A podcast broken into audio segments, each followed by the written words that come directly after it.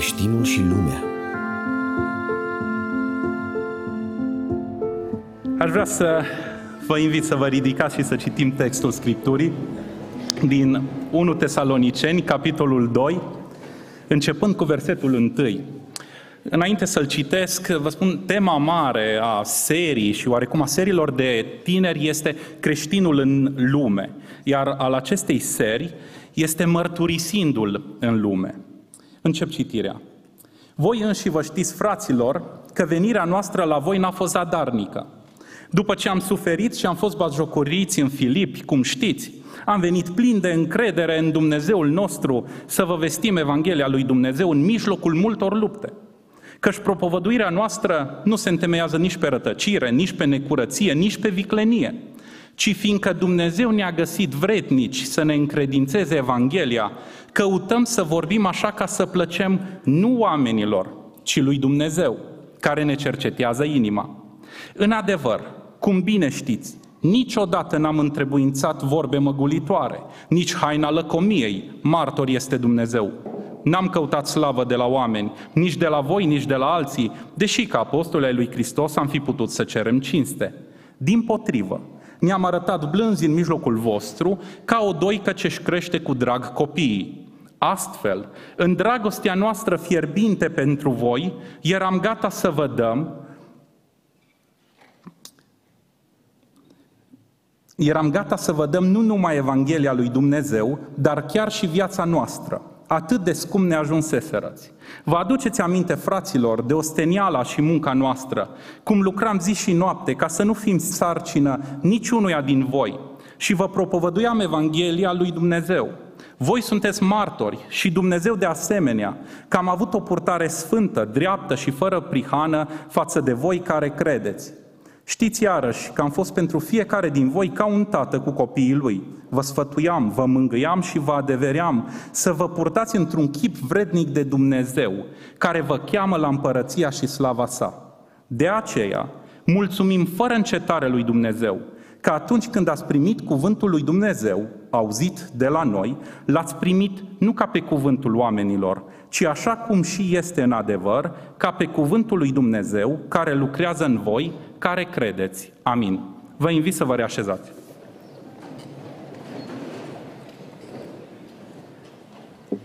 Aș vrea, la începutul mesajului meu, să lansez o provocare.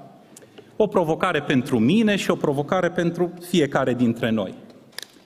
Dacă ai avea la dispoziție trei săptămâni în care să faci ce vrei, orice vrei, liber, ce ai face? Ce ai face? Poți face ce vrei. Poate ai pleca într-o excursie, poate ai citi ceva cărți, poate ai viziona ceva seriale pe Netflix, ai face ce vrei. Aș putea, poate, să învăț să gătesc ceva feluri noi de mâncare, nu? Mi-am apucat de un sport. Fiecare ar putea face ce vrea timp de trei săptămâni. Aș vrea în seara aceasta, împreună cu dumneavoastră, o să vedeți de ce am început cu provocarea aceasta, să vedem cum să ne petrecem nu doar trei săptămâni, ci să vedem un mod de viață într-un anume aspect al vieții noastre. 1 Tesaloniceni, capitolele 1 și 2, prezintă o rememorare a timpului pe care Pavel l-a petrecut în Tesalonic. Asupra faptului că Pavel a petrecut doar trei săptămâni în Tesalonic, ni-l sugerează oarecum textul din Faptele Apostolilor 17, versetele 1 și 2. Pavel și Sila au trecut prin Amfipol și Apolonia și au venit în Tesalonic, unde era o sinagogă a iudeilor. Pavel, după obiceiul său, a intrat în sinagogă și trei zile de sabat a vorbit cu ei din Scripturi. Sugerează oarecum că în fiecare zi de sabat, timp de trei săptămâni, a vorbit cu ei din Scripturi. Dar părerile teologilor asupra timpului pe care Pavel a petrecut în uh, Tesalonic sunt împărțite. Unii spun că din moment ce a început să lucreze, cum am văzut și în textul acesta, să se așeze în Tesalonic, a petrecut mai mult timp acolo. Dar fie doar trei săptămâni, fie poate câteva luni, timpul petrecut de Pavel în Tesalonic a fost unul destul de scurt. Dar a fost un timp suficient ca să pună bazele unei biserici acolo în Tesalonic. Pavel și Sila, însoțiți de asistentul lor, Timotei, au mers în prima călătorie misionară în Tesalonic. Tesalonicul, un oraș important din provincia Macedonia. Tesalonicul era un oraș destul de important în acea provincie, era port maritim, port militar, era un loc strategic. Și dacă vedem în călătoriile misionare ale lui Pavel, nu întâmplător își alege centrele urbane, polarizate, ca să vestească cuvântul. Nu întâmplător. Știe, în special porturile, uh, locurile comerciale, locurile de unde, unde oamenii vin și pleacă, ca astfel cuvântul care ajunge acolo să poată fi răspândit în mai multe zone. Pavel gândește strategic misiunile sale. Alege, cum spuneam, orașe importante care devin un nucleu de răspândire a Evangheliei în regiune. Pavel a fost așadar un pionier al misiunii urbane, înțelegând importanța acestor orașe mari. Fiind un oraș port, un oraș comercial, Tesalonicul, în Tesalonic întâlnim un mix cultural, un mix religios, chiar și lingvistic. Și Pavel își adaptează nevoile, limbajul de evangelizare, în funcție de specificul locului în care se află ca să vestească Evanghelia. Mesajul meu din seara aceasta aș vrea să fie oarecum cei care ați fost joi seara, ați văzut, ați auzit mesajul fratelui Dorel în ce privește evangelizarea și în special a celor din familiile noastre. Oarecum o continuare a acestui gând să privim nu doar la cei care sunt nemântuiți din familiile noastre, ci la locul în care ne așează Dumnezeu și oamenii cu care intrăm noi în contact. Observăm societatea secolului în care trăim.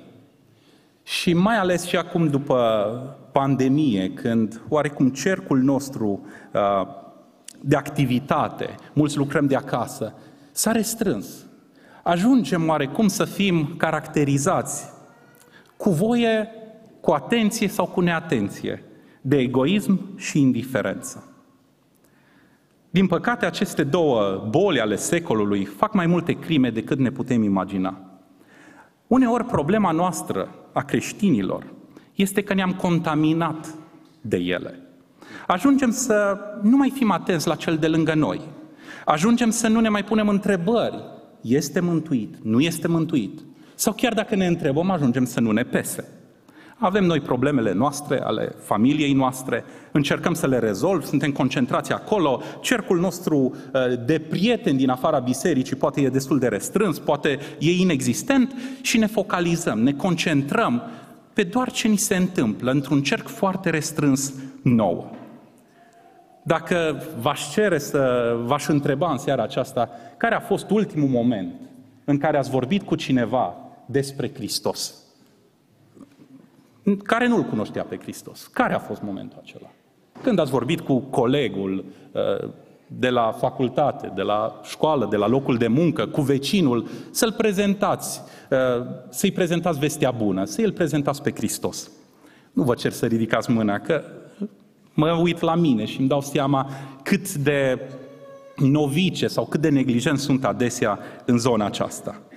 Ajunge un, uneori să trecem, cum e și în pilda Domnului Isus, ca și levitul și ca și preotul mai departe. Uneori înțelegem problema, o conștientizăm, dar nu facem nimic ca să o rezolvăm. Și cu toții știm că lumea, realitatea în care trăim, este formată din două realități. O lume vizibilă, fizică, și o lume invizibilă, o lume spirituală. Și în acea lume se dă bătălie pentru fiecare suflet. Diavolul luptă din răsputeri să cucerească cât mai multe suflete, să câștige cât mai mulți adepți.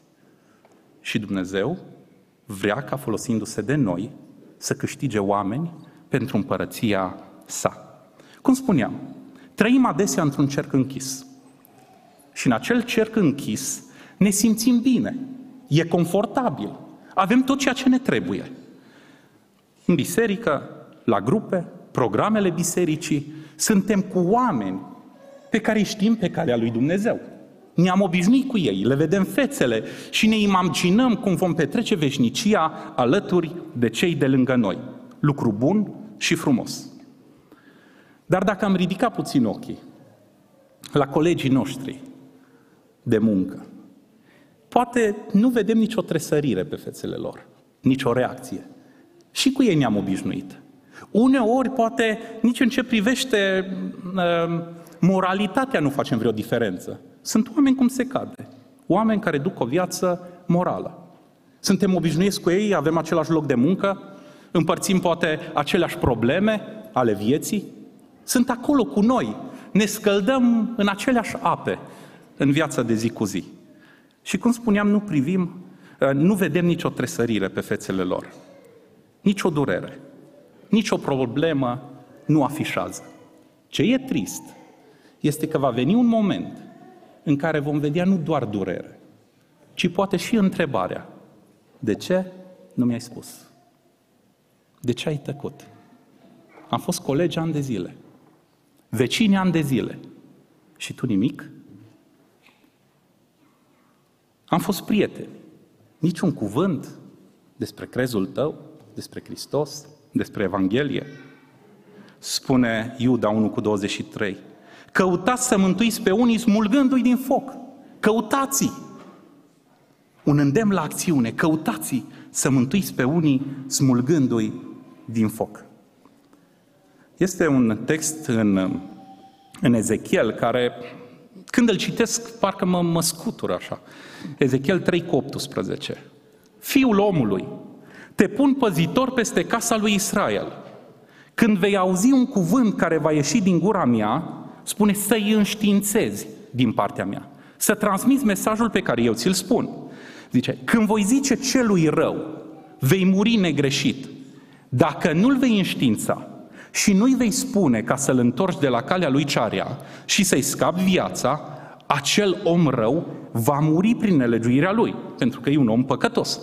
Dar continuă versetul. Dar îi voi cere sângele din mâna ta. Wow! Zice, dacă nu-l vei înștiința, el va muri în nelegiuirea și în păcatul lui. Dar tu vei fi vinovat. De ce? Pentru că nu i-ai spus. Pentru că ai tăcut pentru că nu ai făcut nimic. Dar dacă vei înștiința pe cel rău și el tot nu se va întoarce de la răutatea lui și de la calea cearia, va muri prin nelegiuirea lui, dar tu îți vei mântui sufletul. Un îndemn, cred, care ne, ne privește pe fiecare dintre noi. Cred că în fiecare generație Dumnezeu are nevoie de oameni în care să trăiască Hristos care să fie relevanți și care să transmită mesajul Evangheliei. E cea mai înaltă chemare posibilă, cel mai desăvârșit destin posibil, cea mai necesară misiune care poate să existe, este să te lași folosi de Dumnezeu pentru o bună mărturie creștină. Și astfel, ca și preot al Domnului, cum spunea Iuda și folosesc acea expresie, să-i smulgem pe unii care se îndreaptă înspre pieire veșnică și să-i ducem pe calea mântuirii. Daniel 12 cu 3. Cei înțelepți vor străluci cu, ca strălucirea cerului. Și zice, și cei ce vor învăța pe mulți să umble neprihănire, vor străluci ca stelele în viac, în veci de veci. Zice, cei ce vor învăța pe mulți să umble neprihănire. Suntem chemați să fim ghizi ai neprihănirii. Și este nevoie de un contact direct cu omul aici. De a intra direct în contact. Fie cu oamenii pe care Dumnezeu i-a pus lângă noi, fie să facem noi ceva ca să descoperim oameni care au nevoie de Evanghelia lui Hristos. Și Pavel făcea aceste lucruri. Pavel era un om al acțiunii care căuta oameni ca să le vorbească de Hristos. Și ar vrea să vedem câteva principii, câteva lucruri, moduri în care Pavel vestea Evanghelia, câteva moduri în care Pavel îl mărturisea pe Hristos. În primul rând, trebuie să-l mărturisim cu perseverență. Mesajul Evangheliei trebuie vestit, vestit cu perseverență, indiferent de circumstanță, indiferent de conjunctură. În cea de-a doua călătorie misionară, Pavel vizita Tesalonicul. Și Pavel rememorează contextul în care a ajuns în Tesalonic. Versetul 1. Voi înși vă știți, fraților, că venirea noastră la voi nu a fost zadarnică. Și versetul 2. După ce am suferit și am fost batjocoriți în Filipi, am venit plin de încredere în Dumnezeul nostru ca să vestim Evanghelia lui Dumnezeu în mijlocul multor lupte. Zice, după ce am suferit și am fost batjocoriți în Filipi, Deci Pavel cu Sila au fost în Filipi, au suferit, au fost batjocoriți și urmau să meargă în Tesalonic. Și zice, am venit. În mijlocul multor lupte, cum am venit? Plin de încredere. Dacă este să ne uităm să vedem ce s-a întâmplat în Filipi, o să ne întrebăm, cum, Pavele, cum ai reușit să mai mergi în Tesalonic după ce ți s-a întâmplat în Filip? Faptele Apostolilor, capitolul 16, începând cu, începând cu versetul 19. Citeți de la versetul 16. Pe când ne duceam la locul de rugăciune, ne-a ieșit înainte o roabă care avea un duc de ghicire. Prin ghicire ea adusese mult câștig stăpânilor ei. Roaba aceasta s-a luat după Pavel și după noi și striga. Oamenii aceștia sunt robii Dumnezeului celui preanalt și vă vestesc calea mântuirii. Așa a făcut ea timp de mai multe zile.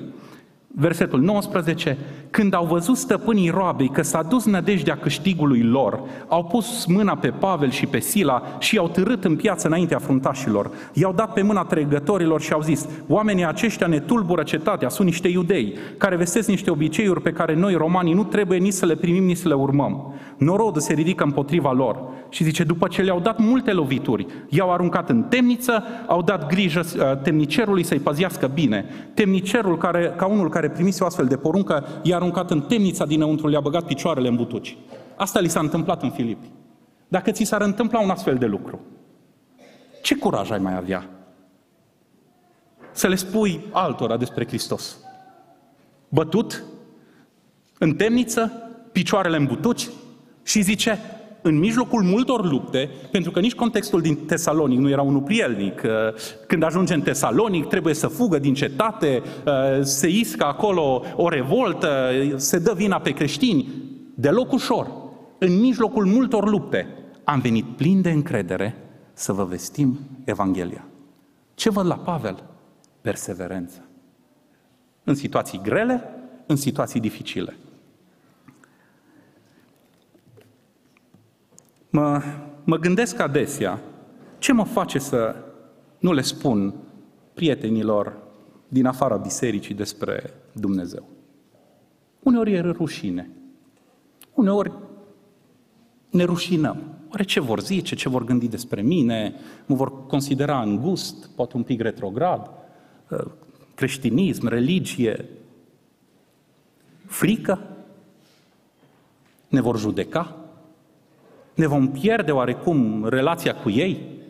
Sunt fel și fel de pretexte care vin în mintea noastră în momentul în care trebuie să-L prezentăm pe Hristos. Și ajungem să nu mai spunem nimic. Să ne închidem și să nu avem curajul să perseverăm și să transmitem mesajul Evangheliei. Pavel nu a făcut asta. Indiferent de situație, indiferent de conjunctură, a fost dispus să meargă până la capăt pentru a vesti mesajul Evangheliei. 1 Tesaloniceni, 2 cu 17. Noi, fraților, după ce am fost despărțiți câteva vreme de voi cu fața, dar nu cu inima, am avut cu atât mai mult dorința să vă vedem. Astfel, odată și chiar de două ori, am voit eu, Pavel cel puțin, să venim la voi, dar ne-a împiedicat satana. Căci cine este în adevăr nădejdea și bucuria noastră sau cununa noastră de slavă? Nu sunteți voi înaintea Domnului nostru Isus Hristos la venirea Lui? Spune, chiar dacă mi s-au întâmplat anumite lucruri în Tesalonic, când am fost prima dată la voi, chiar dacă am fost hăituit și dat afară din oraș, de două ori am încercat să vin înapoi. Nu m-am ferit, nu m-am ferit de probleme, nu m-am ferit de greutăți, nu m-am ferit de împotriviri ca să vin la voi. Pentru că voi sunteți slava și bucuria noastră. 1 Tesalonicen 3 cu 1. De aceea, fiindcă nu mai puteam răbda, am socotit mai bine să fim lăsați singuri în Atena și v-am trimis pe Timotei. No, acum Timotei știa despre ce e în Tesalonic. Știa prin câte încercări și probleme a trecut Pavel. Timotei, un tânăr mai neinițiat, nu-l văd să dea înapoi, ci merge în Tesalonic, într-un context dificil într-un, într-un context greu ca să slujească și să vestească Evanghelia. Pavel a perseverat în ciuda circumstanțelor potrivnice. Pentru că asta se întâmplă cu Evanghelia. Mesajul Evangheliei trebuie vestit cu perseverență. Asta învățăm de la oamenii Scripturii. Se spune că trăim vremuri în care oamenii nu se mai pocăiesc. Și așa este. Dar să rămânem blazați cu acest gând. Gata, oamenii nu se mai pocăiesc, am pus eticheta pe întreaga lume în care trăim și asta este. Ne vedem noi de viață că oamenii nu se pocăiesc. Poate trebuie să regândim metodele, poate trebuie să facem noi strategii, cum Pavel a făcut din oraș în oraș, din moment în moment. Poate trebuie să îi invităm la noi acasă, să facem grupe de casă, să fim mai deschiși cu vecinii, cu prietenii noștri. Poate trebuie să ne regândim pe noi în modul în care interacționăm cu cei din jur. În orice caz trebuie să dăm dovadă de perseverență. Pentru că Evanghelia lui Hristos va stârni intrigi. În orice moment va stârni intrigi. Pentru că atunci când spui că cel răstignit e Fiul lui Dumnezeu și Domnul lumii, nu asta vine în contradicție cu uh, gândirea omenească, cu raționamentul omenesc. Faptul că Isus ar aduce liberare de subrobia păcatului, omul automat simte că l-ai făcut păcătos, se confruntă cu problemele din viața lui, îi rănește mândria, îi rănește orgoliul și normal că opune rezistență în acel moment. Când spui că vine Hristos care anunță domnia lui Dumnezeu, asta atacă mândria omului. Cineva deasupra lui este o autoritate mai puternică. Toate aceste lucruri pe care Pavel le-a predicat stârnesc intrigi, stârnesc controverse. Dar toate aceste suferințe nu l-au oprit. Din potrivă, el și-a continuat misiunea și spune textul cum? Plin de încredere în Dumnezeul nostru. Plin de încredere în Dumnezeul nostru. În momentul în care ai încredere în Dumnezeul tău, în Dumnezeul nostru, nicio misiune nu pare imposibilă. Nimic nu pare imposibil. Pentru că El este cu noi. Chiar și atunci când toată, tot contextul pare potrivnic.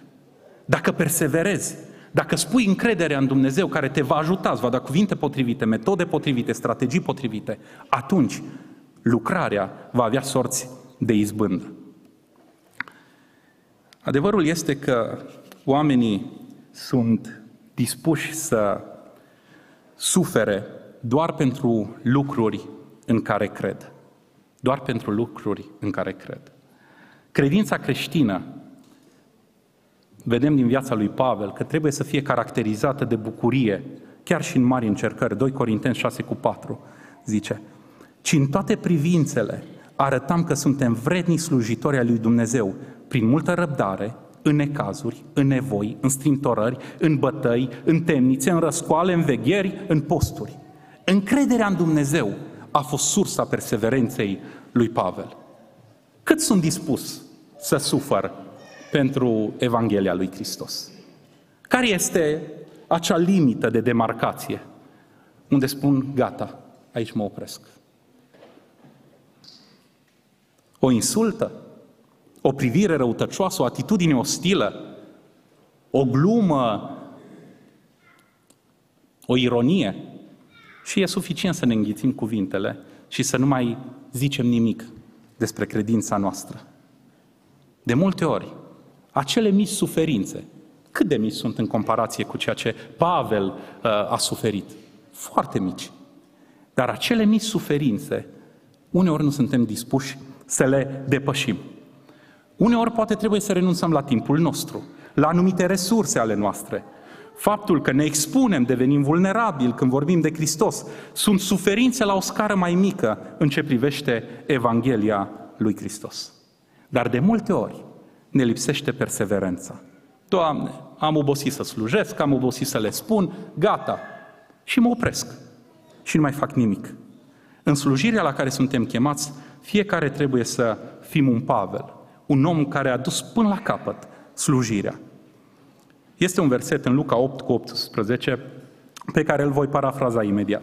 Luați seama, dar la felul cum ascultați, că celui ce are, îi se va da, dar celui ce n-are, îi se va lua și ce îi se pare că are.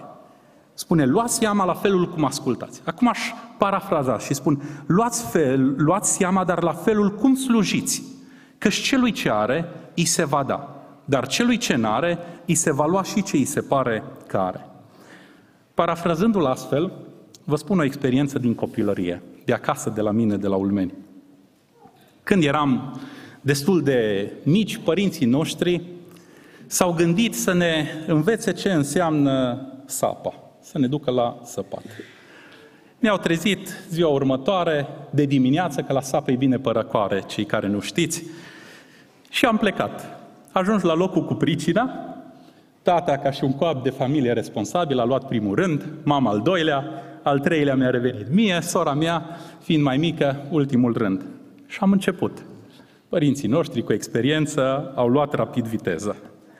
Când au ajuns la capăt, ce au făcut? Au luat alt rând? Nu. Au venit în întâmpinarea noastră, ca să prindem și noi curaj.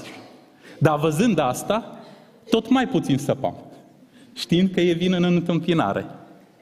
Luați seama, dar la felul cum slujiți. Căci celui ce are, îi se va mai da. Dar celui ce n-are, îi se va lua și ce îi se pare că are. Cum arată rândul tău? Tot capete, capete de rânduri? Sau ai ajuns în capăt și ai luat un alt rând? Luați seama, dar la felul cum slujiți. Luați seama la ceea ce vă dă Dumnezeu. La direcția, la locul unde trebuie să slujiți, unde trebuie să slujim. Că și celui ce are îi se va da. Celui care are ascultare îi se mai dă să asculte. Celui care slujește îi se mai dă să asculte. Și nu îi se pare greu. Că se obișnuiește cu slujirea. Prinde deprinderea slujirii. Și o face cu drag, cu pasiune, cu perseverență. Îmi amintesc de unele discuții pe care le-am cu liderii de la Departamentul de Adolescenți. Și din când în când, din motive bine întemeiate, unii lideri doresc să facă o pauză.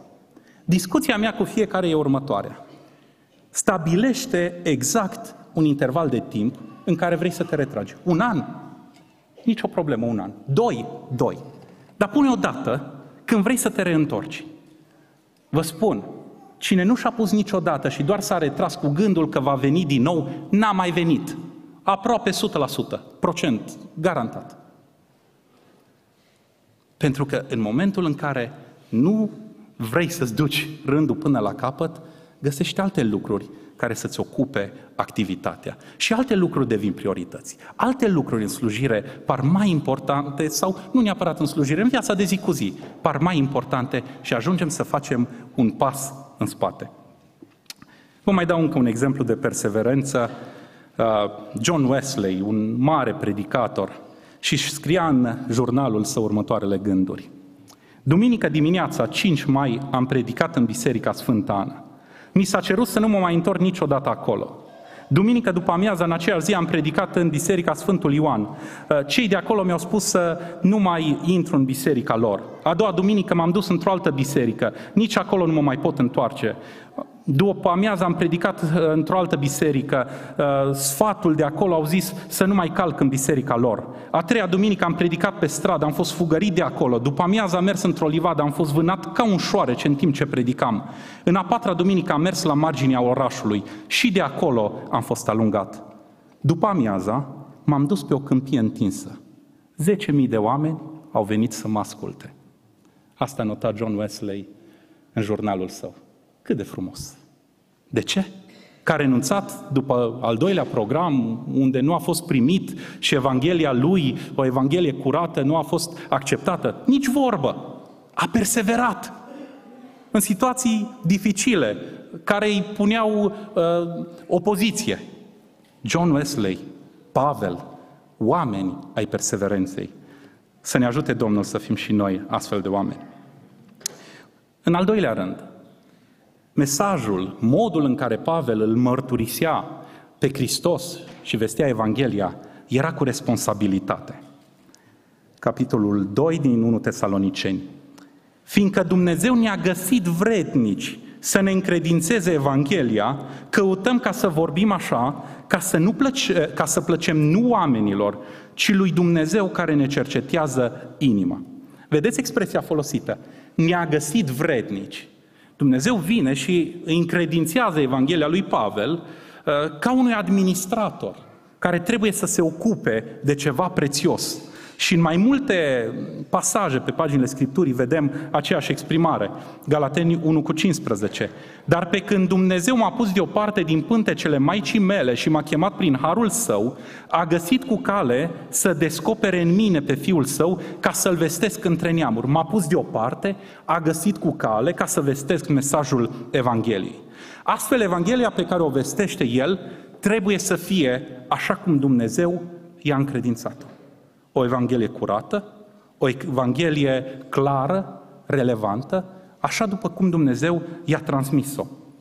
Pavel nu își permite să modifice mesajul Evangheliei primit de la Dumnezeu.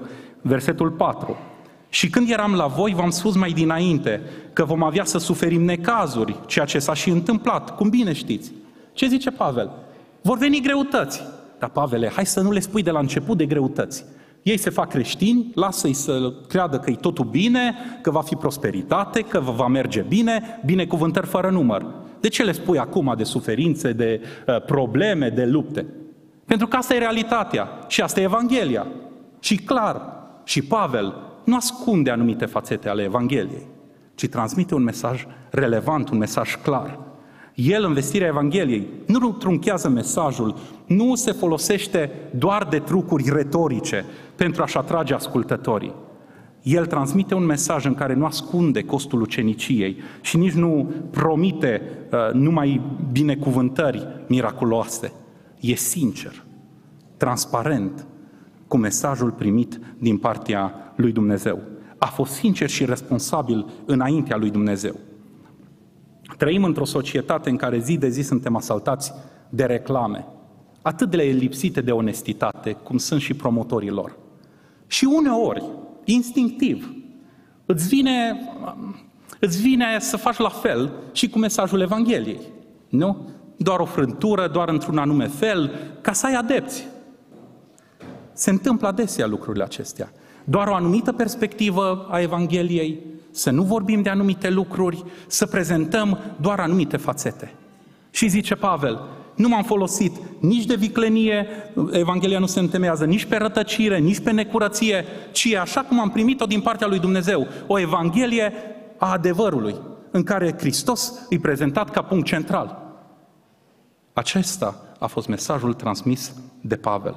A fost sincer și responsabil înaintea lui Dumnezeu. Pentru că și noi, în momentul în care transmitem Evanghelia, trebuie să procedăm la fel. Trebuie să știm cum să o transmitem, să prezentăm toate fațetele Evangheliei, ca omul să înțeleagă și să vadă frumusețea Dumnezeului nostru. În momentul în care devenim răspunzători în fața lui Dumnezeu, oarecum suntem izbăviți de critica și mm, celor din jur. Pentru că știm că astfel am primit Evanghelia din partea Lui. Mesagerii Evangheliei sunt răspunzători, nu în fața bisericii în primul rând, ci în fața lui Dumnezeu. Zice, nu am căutat popularitate. Pavel acolo. Zice, nu am căutat ca să plăcem oamenilor. Câți nu cautați popularitate? Câți nu văd un anume tip de mesaj că prinde și plin uh, TikTok-ul, YouTube-ul și uh, rețelele de socializare? Un mesaj, dacă vă uitați la el, doar parțial valid. Doar parțial valid. Nu-i mesajul de plin al Evangheliei. Și îl vedem și intrăm în contact cu el. Pavel spune, am vestit o Evanghelie curată. Și nu doar atât. Am privit și la viața mea, ca să nu vestesc ceva ce este în contradicție cu modul în care eu trăiesc. Am trăit în primul rând curat și sfânt. Spunea Sfântul Grigore, mâna cu care cureți pe alții caută să nu fie murdară. Mai întâi fii tu însuți împodobit, împodobit și apoi împodobește pe alții. Înainte ca să transmitem un mesaj altora, trebuie să înțelegem noi și să fim noi sfinți, să înțelegem noi ce înseamnă adevărul. Trebuie să vedem noi cum suntem. Nu se poate să-i chemăm pe alții la lumină dacă noi suntem în întuneric. Celebrul verset al lui Pavel, mă port aspru cu trupul meu și îl țin în stăpânire, ca nu cumva după ce am propovăduit altora să fiu eu însumi lepădat. Pavel nu doar că transmite un mesaj clar, un mesaj curat, dar caută să fie el însuși curat și sfânt. Asta înseamnă responsabilitate. responsabilitate față de cuvântul lui Dumnezeu. Versetul 5 din 1 Tesalonicen 2. Astfel, în nerăbdarea mea am trimis să-mi aducă știri despre credința voastră, de teamă ca nu cumva să vă fi ispitit ispititorul și osteniala noastră să fi fost degeaba. De multe ori uh, e ușor să spunem doar anumite cuvinte. De multe ori e ușor să transmitem doar un mesaj. Ce e foarte dificil când discutăm despre mesaj și responsabilitate, e să fii implicat în viața celui care îl transmiți. Și Pavel spune aici, zice, v-am spus, v-am vestit Evanghelia, dar nu m-am oprit la atât. Zice, am trimis să-mi aducă știri despre credința voastră. A transmis mesajul, a fost între ei și zice, m-am gândit la voi. Oare cum e credința voastră după o anumită perioadă de timp? Crește? Se dezvoltă? Se întâmplă ceva în viața voastră?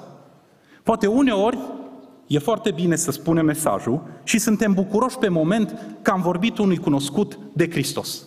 Mergem acasă, împliniți, ne-am făcut slujirea. Și trece o săptămână, trece două și întrebarea mea pentru noi este, te mai întrebi de credința lui și dacă ceva, sau o luminiță este acolo și cum crește, cum se dezvoltă? Mă întreb de traseul lui spiritual, dacă a început să-L întâlnească pe, pe Hristos. Mai sunt aproape de El să văd cum îi crește credința?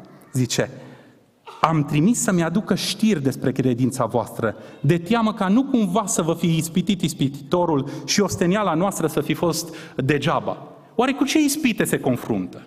M-am întrebat, poate ispititorul, spune Pavel, a venit la voi, poate v-a ispitit. Și zice, vreau să, să știu cum sunteți și care este uh, statutul vostru spiritual acum. Pentru că e ușor uneori, uneori poate mai greu să spunem anumite cuvinte, să rostim o predică, să cântăm o cântare, să fim lideri la o grupă de studiu în care suntem vineri seara acolo, ne facem numărul și după aia gata. Mai greu îi să porți de grijă oamenilor pe care Dumnezeu ți-a dat în jur ca să influențezi și să ai grijă de credința lor. Asta înseamnă responsabilitate. Asta înseamnă responsabilitate și Pavel a dat dovadă de ea.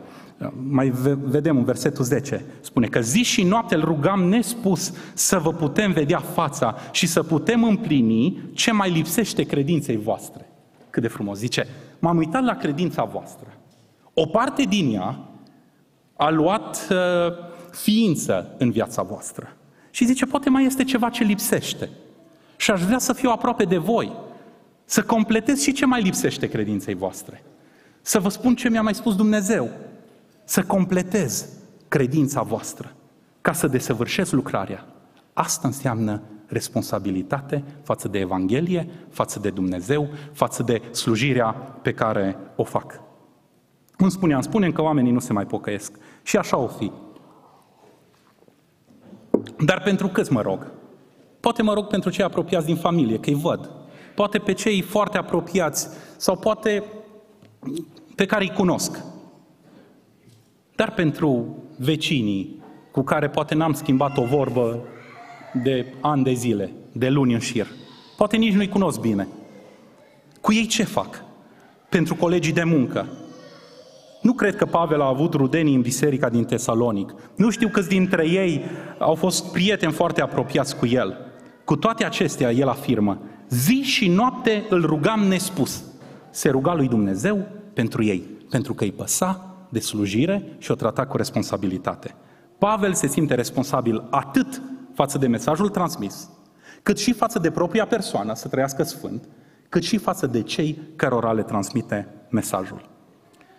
Și un al treilea principiu. Pavel a mărturisit cu dragoste. A vestit Evanghelia cu dragoste. Vorba șlagărului, dacă dragoste nu e, nimic nu e. Mesajul Evangheliei trebuie vestit cu dragoste. Dacă se desprinde ceva de pe parcursul acestui capitol, este modul în care Pavel îi iubea pe cei cărora le vestea Evanghelia. Câteva expresii.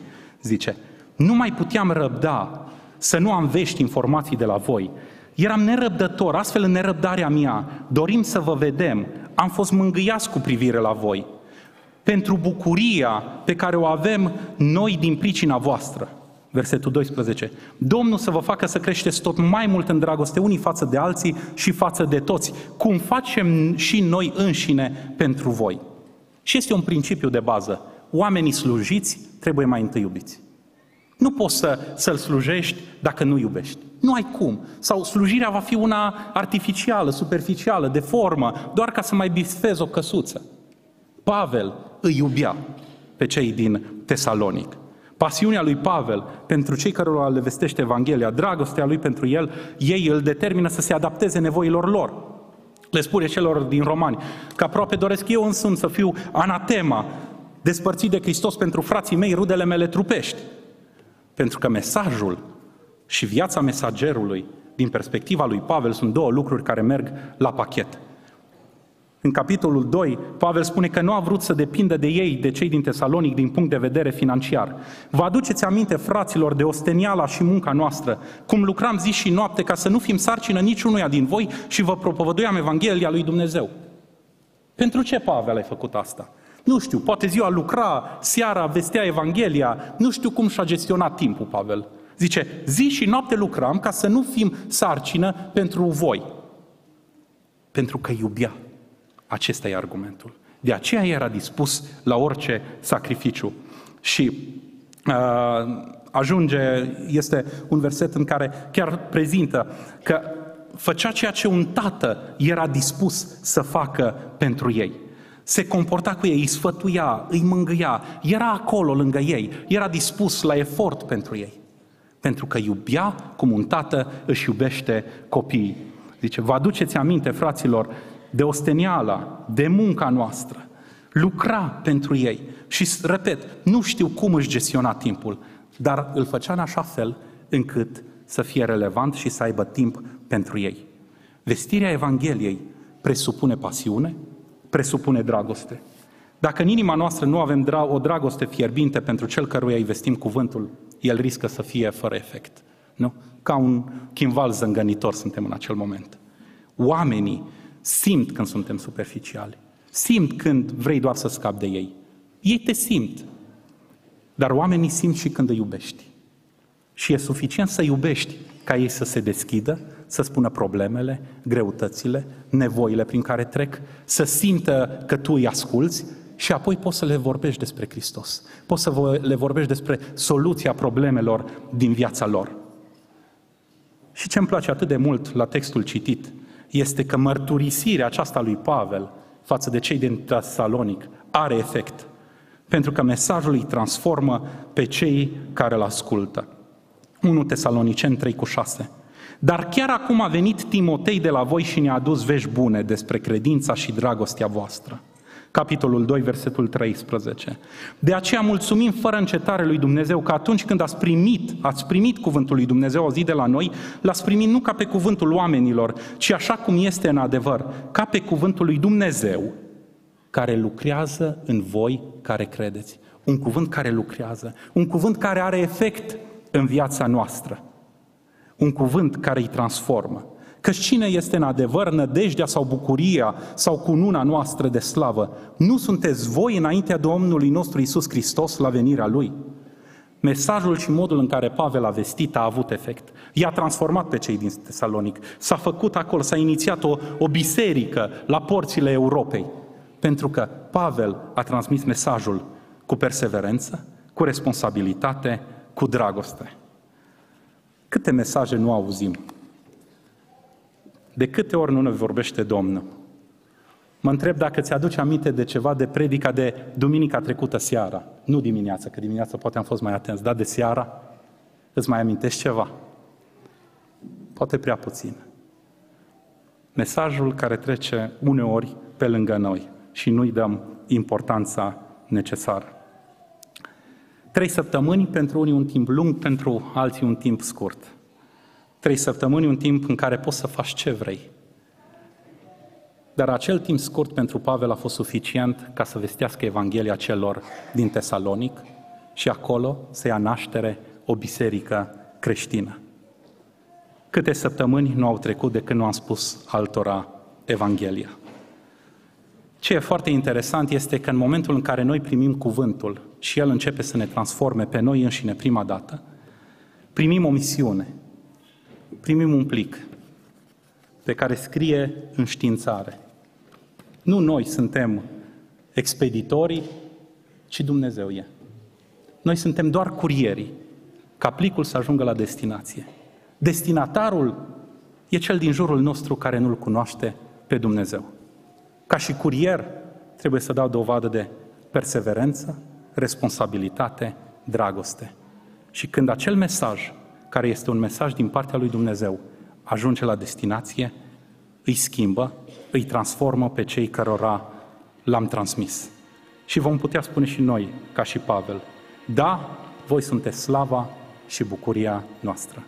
Domnul să ne ajute să-L mărturisim pe El în lume. Amin.